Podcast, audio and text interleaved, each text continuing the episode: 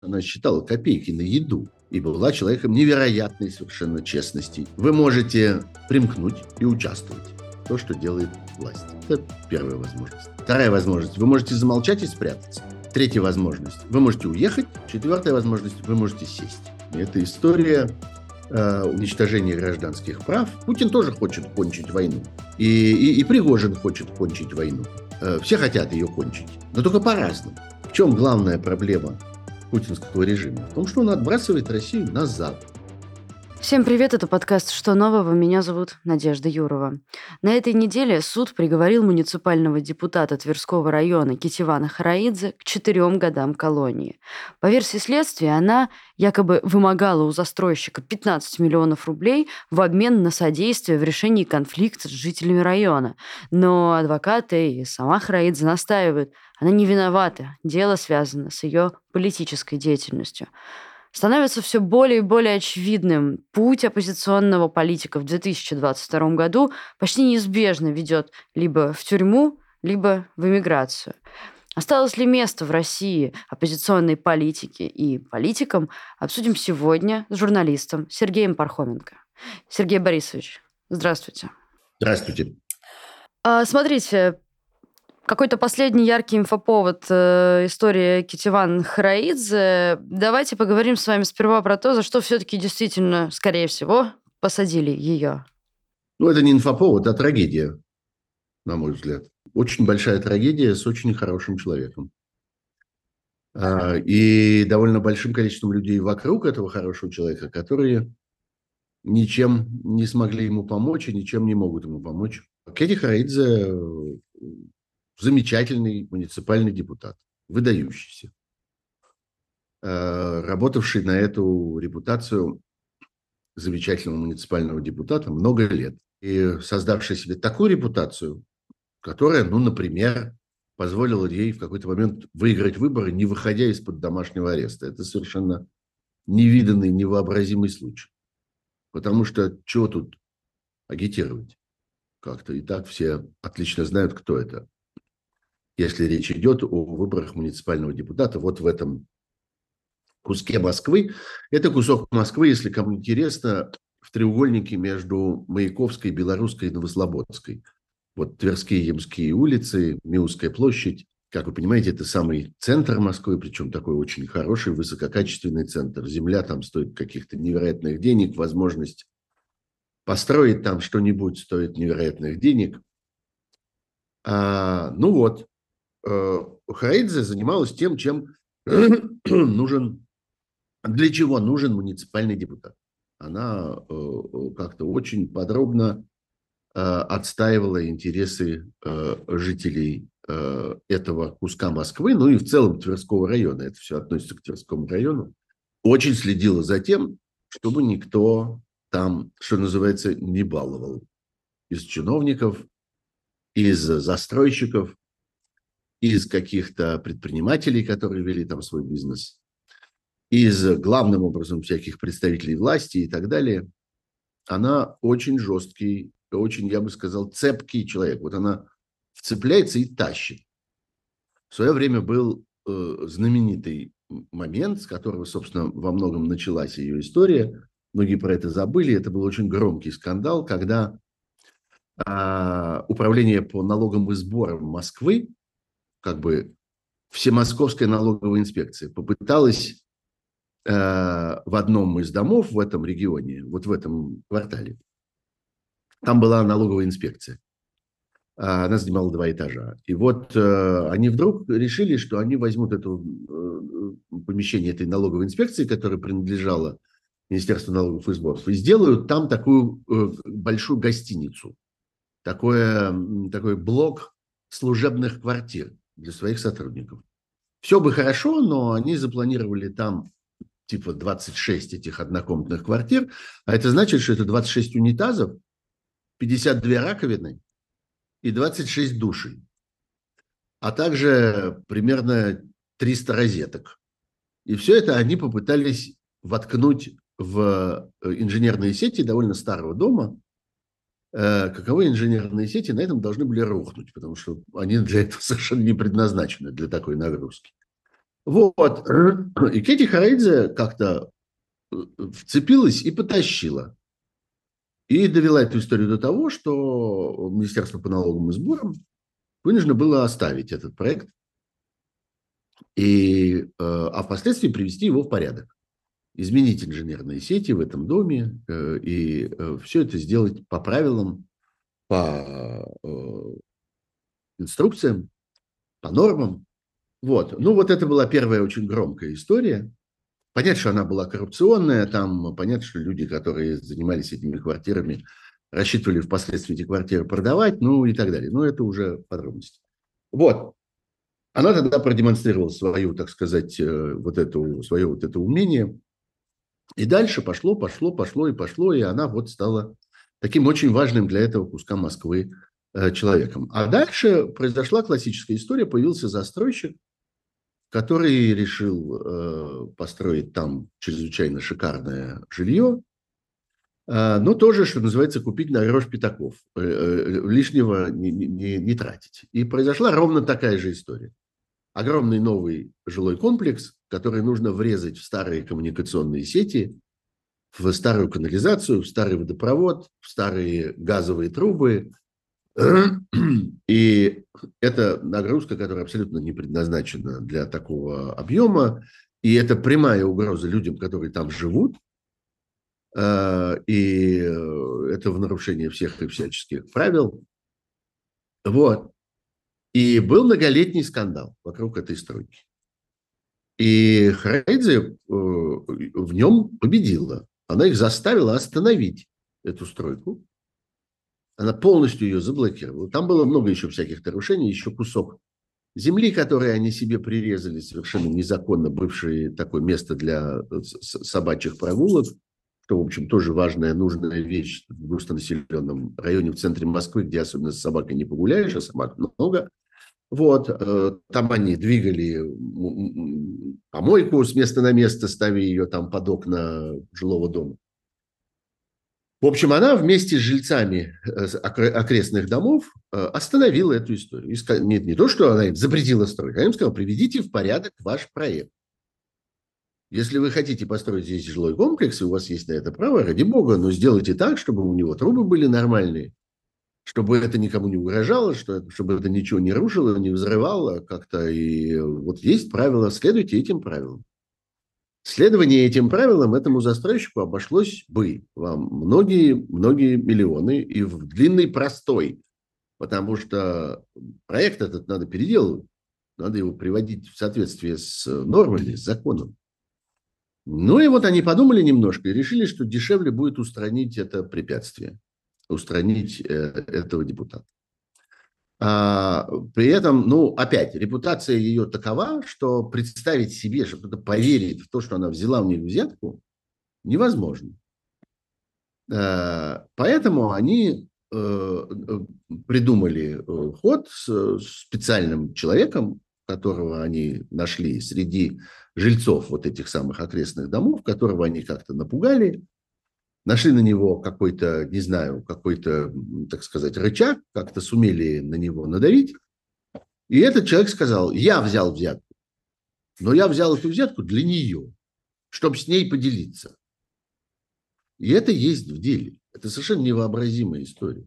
Более того, в деле, я читал это дело подробно, есть э, э протоколы аудиозаписи там проводились следственные мероприятия с аудио и видеозаписью, где сидит этот человек, который взял взятку для нее, а также люди, которые типа вот должны были дать взятку, э, и они говорят, только вы при Хараидзе о деньгах ни слова, потому что она как-то на это плохо отреагирует.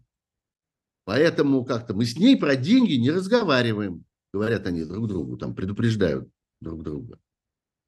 Потому что вы же знаете ее, она, она не будет про деньги говорить. Говорят они сами. Ну и так далее. Э, единственное еще, что им удалось сделать, они устроили обыск у нее в квартире летом, это было в июле прошлого года, 21 и э, вытащили из кармана старого зимнего пальто, которое висело у нее на вешалке. Дело было в июле. Вытащили из кармана зимнего пальто две пятитысячные купюры. Сказали, о, вот, это как раз вот из этих денег, как-то, вот из этих, из взятки из этой. Э, купюры эти были найдены в отсутствии понятых. Э, на этих купюрах нет отпечатков пальцев Хараидзе. Э, адвокаты Хараидзе потребовали удостоверить это с помощью дактилоскопической экспертизы. Следствие отказало в этой дактилоскопической экспертизе. Тоже, в общем, все с этим понятно. При этом надо сказать, что, ну вот, как бы это ни звучало обидно, Хараидзе была, в общем, совершенно нищая. Я ее сосед мы жили 20 лет с ней в одном подъезде на двух соседних этажах. Я очень хорошо как-то ее знаю, много раз бывал у нее дома, видел, как это все устроено. Она очень скудно живший человек. Она жила, ну, теперь можно про это сказать, она немножко этого стеснялась, но я скажу, что основным ее доходом э, было э, изготовление э, таких сувениров. Она делала очень красивые такие сувениры из фарфоровых цветочков. Она сама, сама умела это делать. Из фарфора делала очень красивые такие маленькие цветочки, из них такие букетики. И вот там кто-то у нее это покупал, куда-то это она отдавала в какой-то магазин. Вот этим она жила, будучи депутатом. У нее в квартире была мастерская, где она сидела и клеила эти цветочки. Можете представить, сколько она этим могла заработать. Ну, вот так она и жила. Поэтому представьте себе, например, что у нее в кармане пальто завалялись две пятитысячных купюры, про которые она забыла как-то, невозможно, потому что она считала копейки на еду, буквально. И была человеком невероятной совершенно честности. И есть. Ну, я не понимаю, как-то мы выйдем, мы вынуждены как-то говорить о ней, как будто ее нет в живых, как будто она умерла. Говорить о ней в прошедшем времени – но, к сожалению, вот как бы действовать так, как она действовала, в ближайшее время она не сможет. Вот что я могу сказать. Это абсолютно шитое белыми нитками дело, абсолютно фальсифицированное обвинение, совершенно очевидное и по мотивам своим, и по технологии своей, и по наглости следствия, и по наглости обвинения, и по абсолютной бессовестности суда, который смотрит на это, на все, и за все время суда – не удовлетворил ни одного ходатайства защиты, э, бесконечно ограничивал Хрейдзе в правах, в свидетелях, в экспертизах и так далее. И как-то шел вот по линии, хорошо нам всем известной, что нет оснований сомневаться в э, показаниях истца, э, а также вот, значит, следствие, которое все это организовало, организовало подкидывание пятитысячных купюр, организовала этого человека, который сказал, я взял взятку для нее. Э, вот. Его зовут Гурам Григорян. Просто чтобы имя его как-то не забылось, не пропало. Вот, вот есть такой человек с таким именем. Вот. А затея, что называется, удалась. Стройка продолжается, никакого, никакой переделки проекта там нет все это врезание канализации в, ветхие трубы и водопровода, и газа, и всего остального происходит. И как-то, ну, мы еще услышим, что называется, про эту улицу Фадеева и про этот э, комплекс, и про этот район. Мы еще увидим там много интересного. Будем еще вести все вместе репортажи о том, как там что взорвалось, провалилось, э, зафонтанировало и всякое такое. Обязательно вернемся на это место. Друзья, из-за давления властей в марте 2022 года «Новая газета» приостановила свою работу. Часть из нас уехала в Ригу. Так появилась «Новая газета Европа». Если вы хотите поддержать нашу работу, подписывайтесь на рублевые донаты в Бусте. Даже несколько сотен рублей в месяц от вас значительно нам помогут. Переходите по первой ссылке в описании и подписывайтесь на один из наших тарифов. Поддержите нашу работу. Мы работаем для вас и благодаря вам. Про еще одну ужасную историю хочется поговорить. Илья Яшин, э, который теоретически мог бы уехать из России, но сделал выбор остаться, ну и, к большому сожалению, закономерно сел. Э, можем ли мы сказать, что для оппозиционного политика сейчас, в принципе, есть только два пути, либо сесть, либо уехать? Да, действительно, я э, совершенно согласен.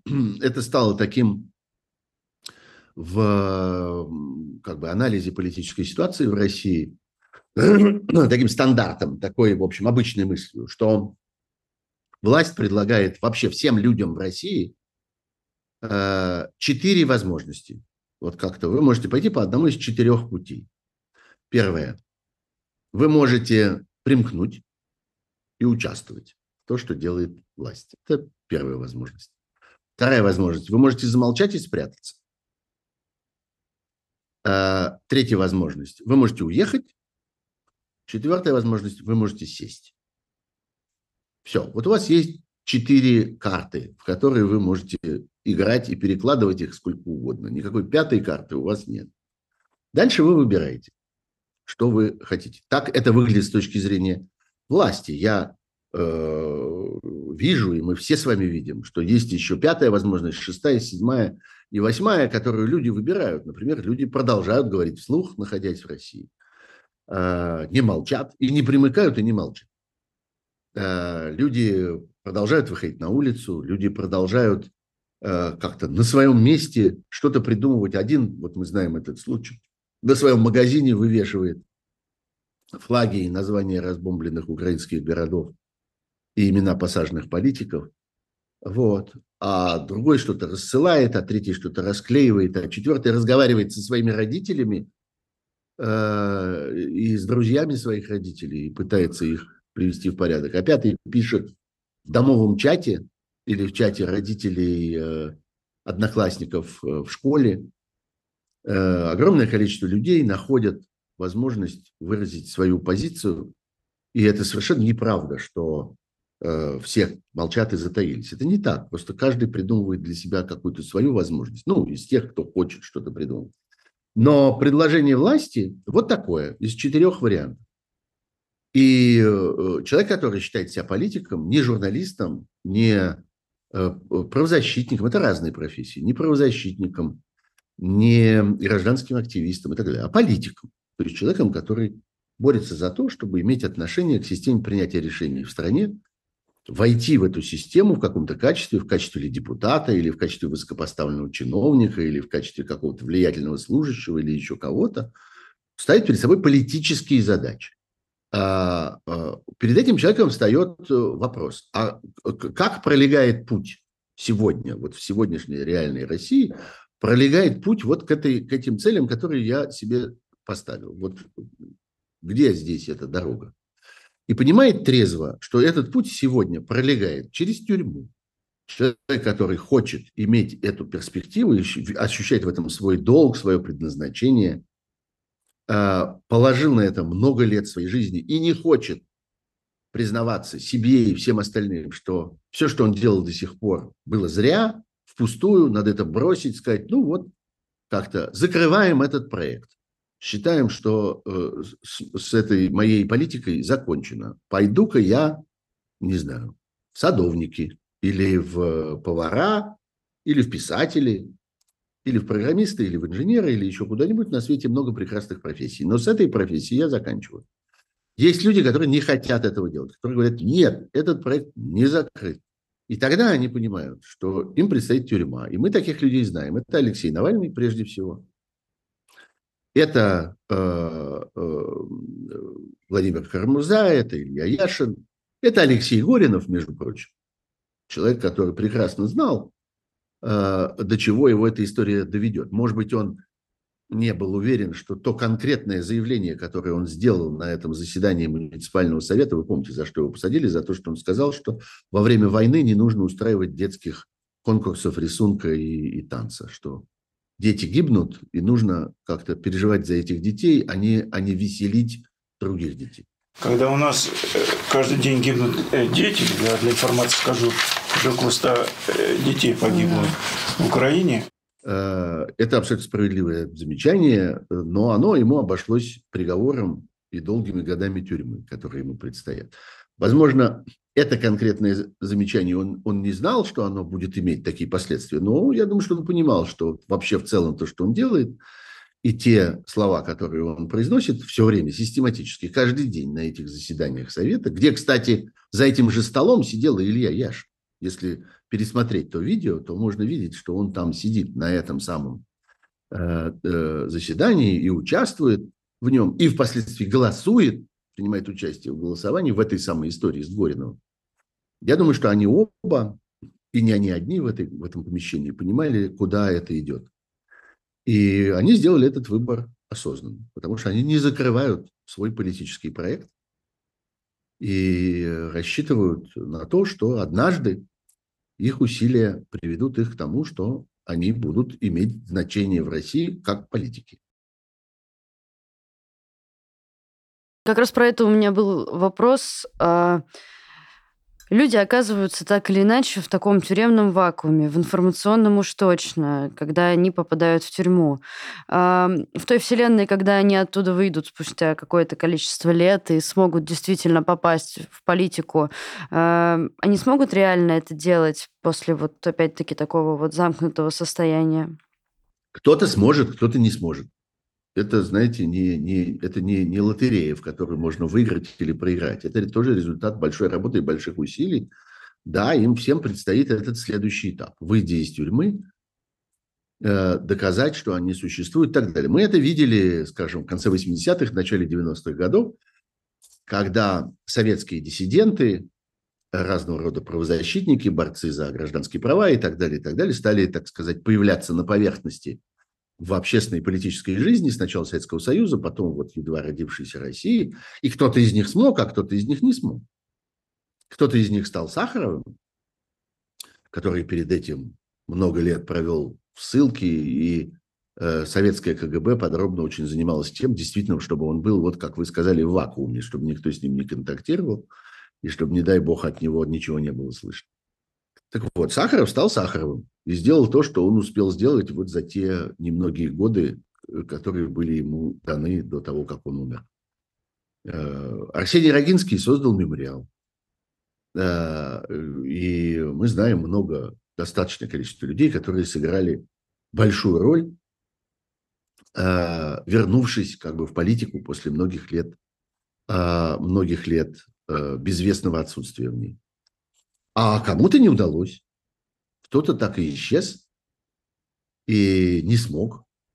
Сергей Адамович Ковалев смог и стал депутатом и важным влиятельным лицом и правозащитником, и первым председателем Совета по правам человека при президенте российском и так, и так далее. Нет, прошу прощения.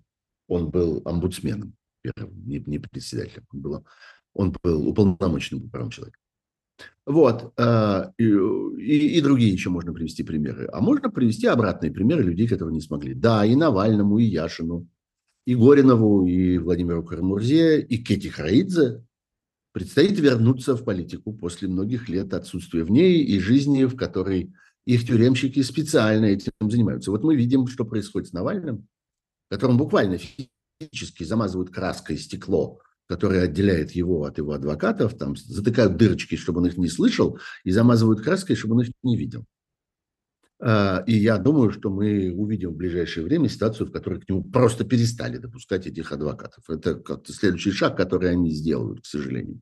Уже письма от него не ходят и к нему не ходят. Вот. А, зачем это делается? Вот за этим ровно, чтобы погрузить в, в, во тьму чтобы вот эти воды, так сказать, сомкнулись над ним, и никто больше его не видел и не слышал. Вот. Но он предпринимает совершенно какие-то невероятные усилия для того, чтобы все-таки его голос был слышен, используя для этого судебные процессы, которые он там заводит. Э, несмотря на то, что каждый из них кончаются для него просто следующими физическими пытками и мучениями разного рода. Вот последнее его письмо, я думаю, многие видели, что как-то его пытают э, грязью, грязью, вонью, подселив к нему специальным образом, значит, человека, который, который вот, у которого, что называется, большие проблемы с гигиеной. Вот. Ну, он с этим сражается, оставаясь в рамках закона. Э, расчет на то, что он начнет там бить его, я не знаю, или совершать какие-то уголовные, так сказать, э, преступления – но он этого не делает, потому что он понимает, зачем. Вот. И да, в этом есть их борьба. Но опять мы... Это что, первый раз, что ли? А что, мы в русской истории не, не, не видели этого? Мы не читали в школе там про всякие э, Шлиссельбургскую крепость, Алексеевский Равелин, э, декабристов в, в иркутских рудниках, и всякое такое. Это обычная история. Власть этих людей вычеркивает из жизни. Власть им говорит «сгною». А они не сгнаиваются. Они там продолжают кто-то заниматься наукой, кто-то писать книги, кто-то мыслить политически, э, передавая на волю какие-то вести о себе. И потом кому-то из них удается стать э, важным политиком, влиятельным лицом в своей стране.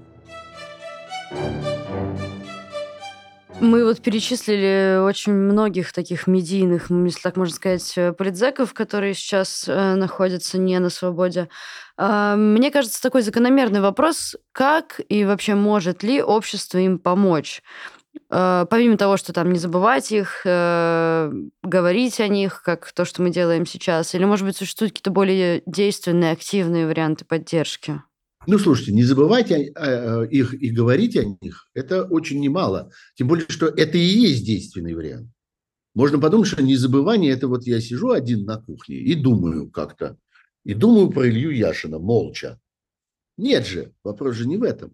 Что такое не забывать про а, Алексея Навального, Илью Яшина, Алексея Горинова, Кити Хаидзе и Владимира Карамурзу и прочих, и Ивана Сафронова, и еще многих-многих-многих других людей, о которых мы, э, э, мы должны помнить. А, что такое не забывать о них? Это значит говорить о них. Это значит следить за этим. Э, это значит доносить их слова в тех редких случаях, когда они доносятся до нас, доносить их до следующих людей, обсуждать это. И вообще это, это важнейшая общественная работа. Собирать людей вокруг какой-то темы, какой-то проблемы, какого-то сюжета, какого-то преступления власти, э, какого-то подвига э, человека, который противостоит этой власти. Э, собирать вокруг этого людей и разговаривать об этом. Это важнейшая часть, важнейшая часть постижения нашей собственной истории, потому что это тоже история, просто очень близкая, но она от этого не перестает быть историей. Вот где грань между давними временами, вот у нас там, не знаю, был период массовых политических репрессий в Советском Союзе. Это, это наша типа давняя история. Уже прошло там 70 лет. Э, есть поближе э, диссиденты и правозащитники советские, а есть еще ближе, еще ближе. Есть это все в одной линии совершенно. Это история насилия советского и российского государства, которое является наследником этого советского государства, над своими гражданами. Это история уничтожения гражданских прав, это история ограничения э, свободы в самых разных ее формах и случаях.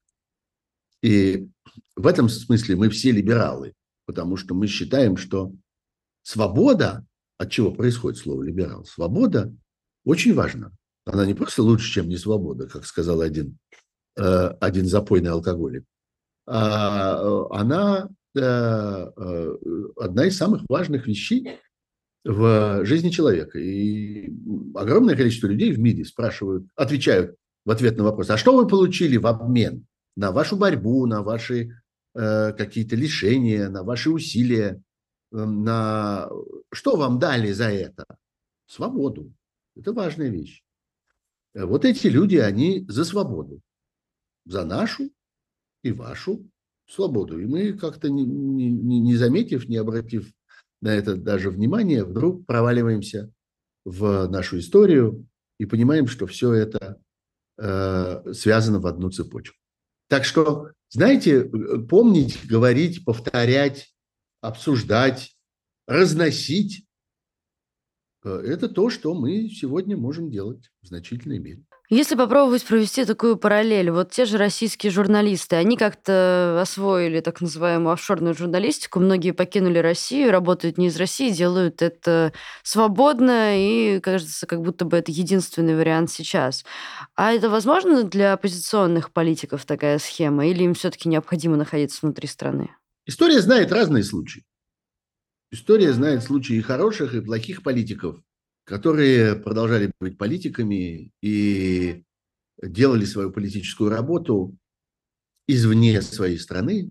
А, и это не только Ганди, который прожил большую часть своей жизни за пределами Индии, Но это еще, например, там, не знаю, Хашимин, который тоже как-то про него все забыли, но у него невероятно интересная история э, человека, который свою борьбу в значительной мере вел из-за пределов страны.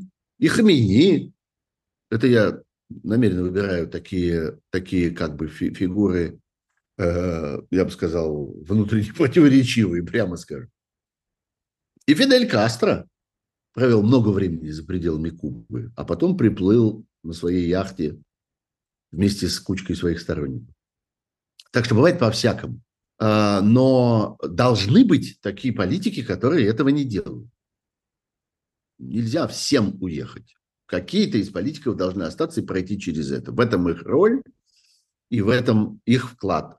И они эту тяжелую ношу берут на себя. Мы про это уже говорили. Есть другие, которые могут пытаться это делать э, из-за пределов страны. Это очень сложно. И перед нами масса э, случаев, гораздо больше случаев. Тех, э, э, кому это не удалось. И мы про тысячи и тысячи и тысячи таких людей просто не знаем. Мы про Хашимина знаем, потому что ему удалось.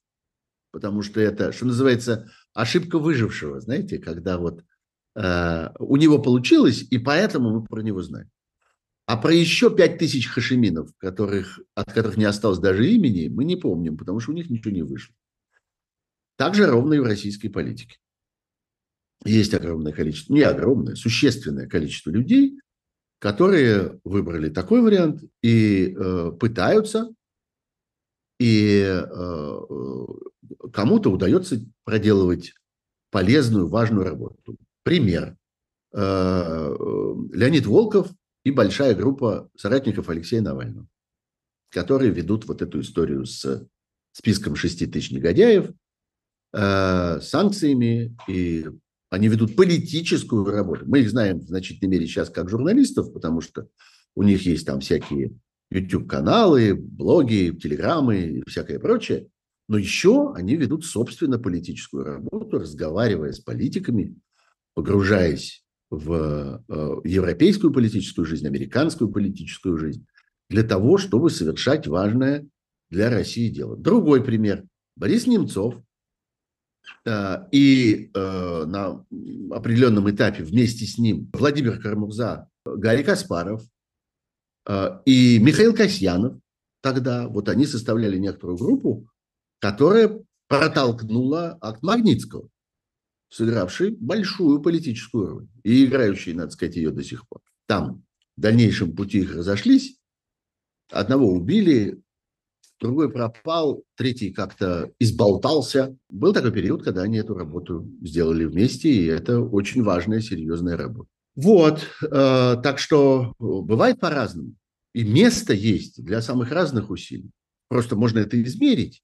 Ну, как-то у нас есть, у нас есть задача то задача заключается в том сейчас, самая главная задача, чтобы привести войну, агрессивную войну, которую Россия развязала в Украине, привести ее к справедливому финалу. Не просто, чтобы ее закончить. Путин тоже хочет кончить войну. И, и, и Пригожин хочет кончить войну. Э, все хотят ее кончить. Но только по-разному. Вот есть справедливое, правильное окончание войны, которое э, должно сопровождаться возвращением Украине ее отторгнутых земель, восстановлением Украины в значительной мере за счет России, Россия должна заплатить за это, наказанием виновных в этой войне и появлением гарантий э, того, чтобы эта война не возобновилась. Вот четыре фактора, которые представляют себя правильное окончание войны, с моей точки зрения. Любое действие внутри России или вне России, на мой взгляд, оно должно измеряться э, вопросом о том, это полезно для э, этой победы или это вредно. Я думаю, что на своем месте каждый политик, в том числе и находящийся за пределами России, может придумать для себя задачу и решить эту задачу так, чтобы можно было сказать, это полезно. Э, это может касаться там и э, прав огромного количества российских граждан, вынужденных бежать за границу и продолжающих там свою работу причем вовсе не только журналистами и правозащитниками, но и врачами, э, учителями и, и программистами, и кем угодно еще. Вот. У этих людей есть права, эти люди могут быть э, полезны для победы или вредны для победы. Помогая им, вы помогаете победе. Э, я в этом совершенно уверен. Так что задач этих много, и есть чем заняться, что называется. А если чуть подробнее поговорить про оставшихся? Ага. Да-да-да, вот э, если развивать мысль про оставшихся, а какие у них есть варианты для осуществления политической деятельности? Ну, не знаю, Шлосберга возьмем, например. А, что, что делать можно изнутри России? И, может быть, у них есть какие-то, условно, красные линии, за которые им нельзя заходить, или они, э, anyway, ходят по минному полю, да, и что бы они ни сделали, это может э, плохо закончиться. Линии каждый определяет для себя сам. И есть люди, которые обмотались этими линиями. Вот если там, я не знаю, послушать какие-нибудь последние выступления Явлинского. Я же, собственно, не просто так к вам в гости пришел.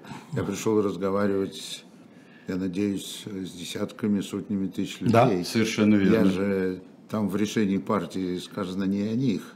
А, а не о них. это о нас. Там Я тут как-то включил его разговор с Алексеем Венедиктовым и Сергеем Бунтманом. Ну вот э, он похож на, на э, э, куколку этого тутового шелкопряда. Он весь обмотался этими красными нитками как-то. Вот он сюда не ходи, туда не ходи, этого не говори, сего не произноси. Все состоит из одних иносказаний, каких-то странных фраз, в которых нет ни подлежащего, ни сказуемого, потому что в них нет никакого содержания. Одни красные линии. Но зато политик. Можно так, можно вот довести себя вот до этого стыдного абсурда. А, ну и результат будет соответственно. Можно по-другому э, все-таки идти вперед до- до того момента, как можно идти. Ну вот, я не знаю, там у нас перед глазами пример э, Леонида Гозмана, который говорил, говорил, говорил, говорил, говорил. В какой-то момент стал понятно, что больше говорить нельзя, дальше тюрьма. Ну, он сделал свой выбор, что он не из тех политиков, которые считают, что они должны пройти через тюрьму, а из тех политиков, которые считают, что можно продолжать за границей, и как-то э, поступил так, как он поступил. Так что можно как-то двигаться вперед до тех пор, пока, пока ты считаешь возможным двигаться. Кроме того, ну, э, я думаю, что важнейшей, конечно, политической работой является организация социального общения. Действительно, есть огромное количество каналов, э, в том числе тех, которые в которых участвует огромное количество людей, но которые как-то традиционно не считаются местом, где происходит какой-то важный содержательный разговор. Вот действительно, всякие домовые чаты, всякие чаты, вот возникшие, огромное количество этих чатов, там, жены, матерей, которые связаны с мобилизацией. Ну, там надо быть. Там с этими людьми надо разговаривать. Как-то Многие считают, что это такая неблагодарная работа, что как-то, что с ними говорить, они как-то, они вон носки там своим покупают и вообще подчинились всему и так далее. Надо говорить, потому что это люди, оказавшиеся в стрессовой ситуации, в той самой ситуации, в которой, может быть, они что-то поймут. А для победы полезно, чтобы они что-то поняли. Опять. Противно, но полезно. Значит, надо этим заниматься ловить их именно в этот момент, вот в момент, когда они как бы на этом острие ножа могут в одну сторону свалиться, могут в другую и, и прочее. И э, в любой школе это происходит, где родители разговаривают между собой, родители разговаривают с учителями.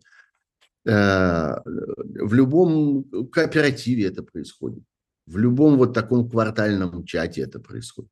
Вот у меня есть такое как бы занятие, которое я время от времени, э, в которое я погружаюсь, я, э, на самом деле, меня довольно давно уже нет в России. Я вынужден был остаться за границей, не вернуться в Россию. Еще весной 21 года, за год до начала войны, ну, вокруг меня там всякие стали происходить события, и стало понятно, что мне в России находиться нельзя. Но, тем не менее, вот есть большой чат, в нем э, там 14 тысяч человек, если я правильно помню людей, которые живут вот в том квартале, э, где, где я жил в Москве.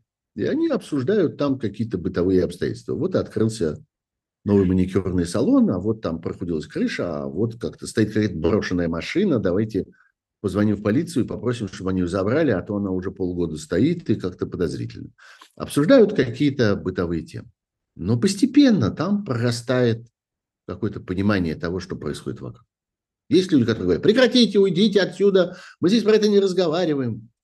Э, говорят они тем, кто вдруг заводит какой-то разговор.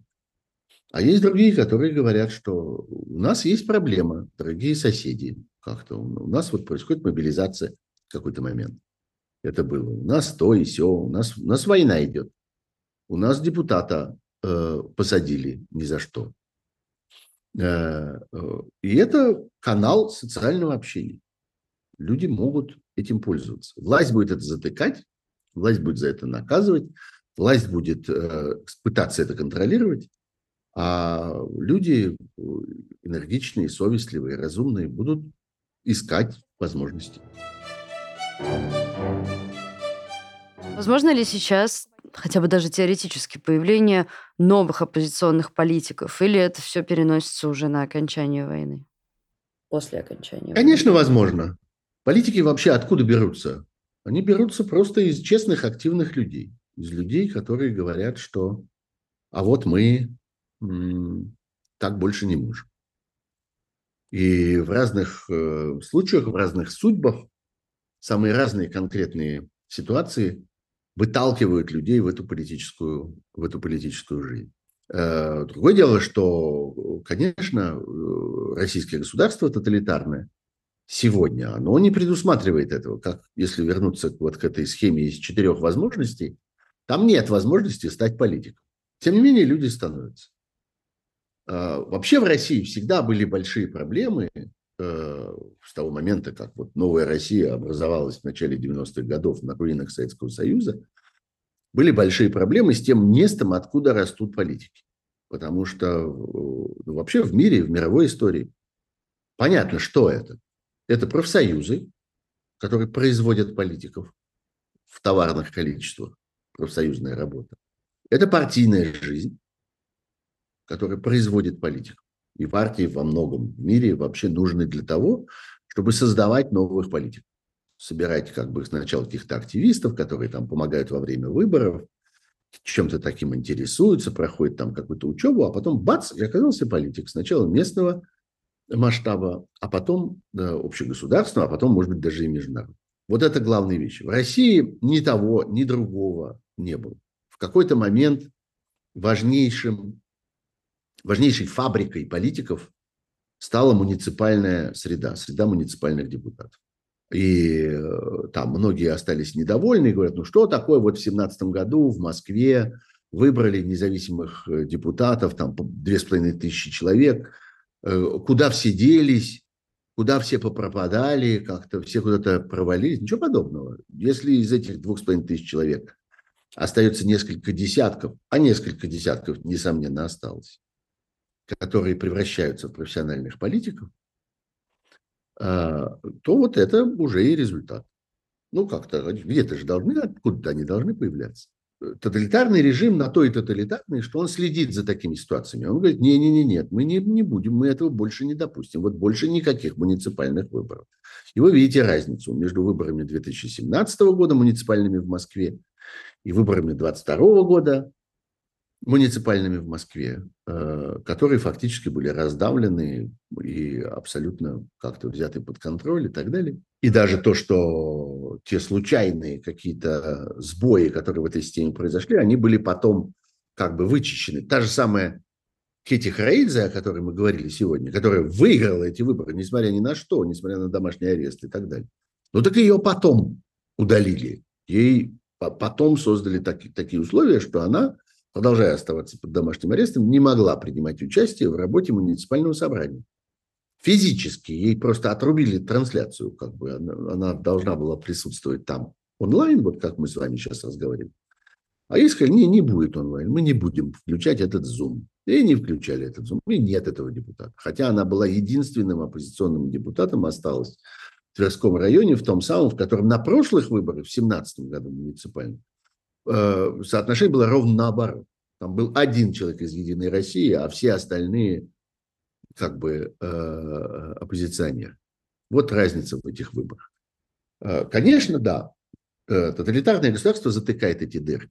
Но люди, начиная с какой-то совсем иногда простой и близкой именно им активности постепенно становятся политиками. Кого-то интересует там гендерная проблема, кто-то борется за права женщин, кто-то борется за права детей, кто-то борется за права животных, кто-то борется за права людей, придерживающихся той или иной веры. Это тоже всегда была важной, важной темой.